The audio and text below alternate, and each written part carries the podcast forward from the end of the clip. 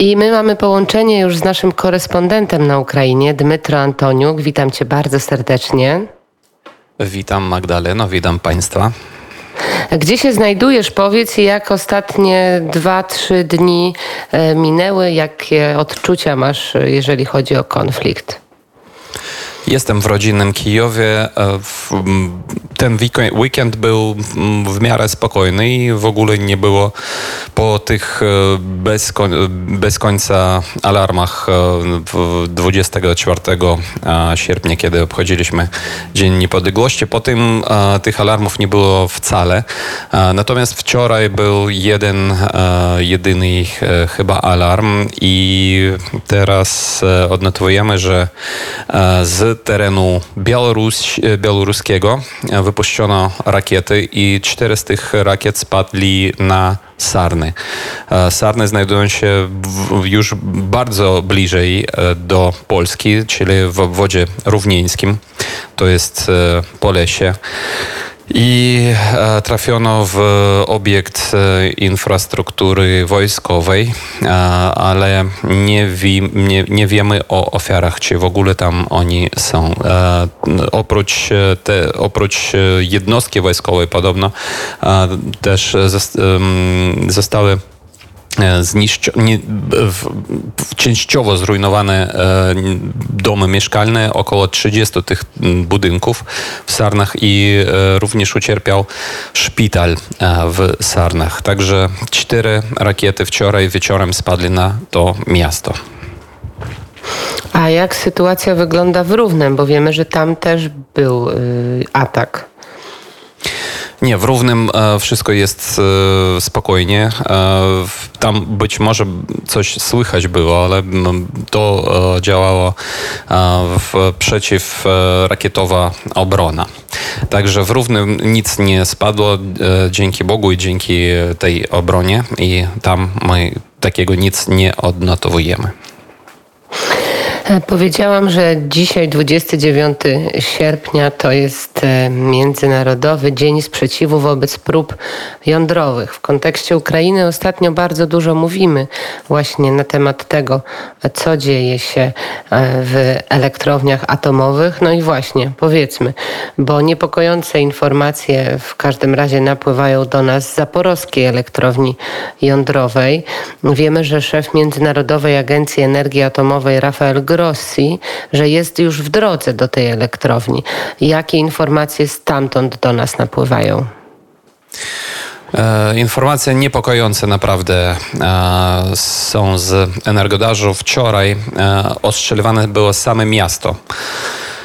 W tym mieście trafiono w, w wielki budynek mieszkalny i podpalono tymi ostrzałami kilka po prostu aut e, mieszkańców tego miasta i wieczorem e, około 20 wieczoru 20.30 gaszono to wszystko.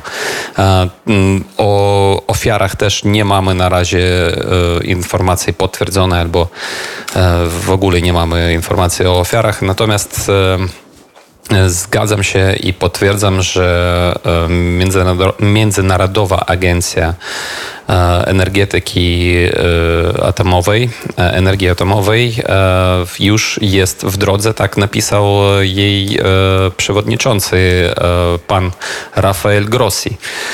Było dużo mm, sprzeciwu od strony Rosji, żeby w tej grupie, w tej, tych przedstawicieli tej agencji nie było mm, ludzi z Stanów Zjednoczonych, nie było ludzi z, e, z Wielkiej Brytanii i ich tam nie ma.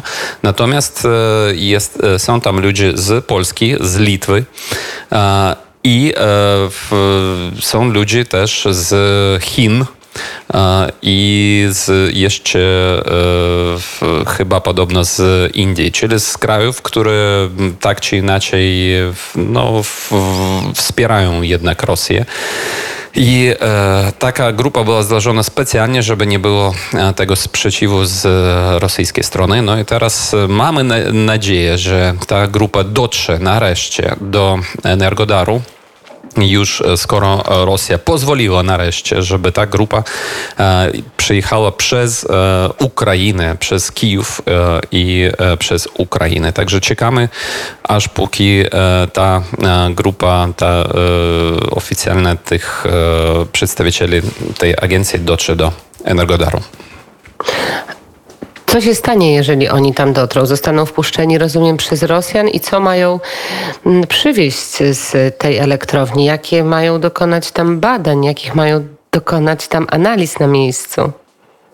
No, e, najpierw oni muszą po prostu e, zobaczyć, czy nadal e, Rosjanie trzymają w, bezpośrednio w blokach jądrowych swój sprzęt ciężki, swoje wózy opancerowane, też broń, miny, środki wybuchowe. Jak to widzieliśmy w niektórych wideach zrobionych po cichu, przedstawicielami e, e, elektrowni jądrowej, e, pracownikami tej jądrowej elektrowni. I też niestety wczoraj była już informacja o tym, że Rosjanie katują tych przedstawicieli, tych pracowników tej elektrowni, żeby oni nie, nic takiego nie mówili, nie opowiadali przedstawicielom Międzynarodowej Agencji Energetyki Jądrowej, Atomowej. Także być może w, w, kiedy i ja myślę, że tak będzie, że kiedy przyjedzie ta e, inspekcja tej e, agencji do Energodaru, to po prostu Rosjanie to wszystko wywiozą, wywiozą stąd i pokażą, że nie, nic, wszystko jest w porządku, e, żadnej niebezpieki dla, niebezpieczeństwa dla, bezpośrednio dla elektrowni jądrowej. No a kiedy oni wyjeżdżą stąd, to oni po prostu wszystko to w, powrócą z powrotem tam do, do tych bloków. Tak ja sobie myślę, bo tak no tak działa, tak działa Kreml, tak działa Rosja.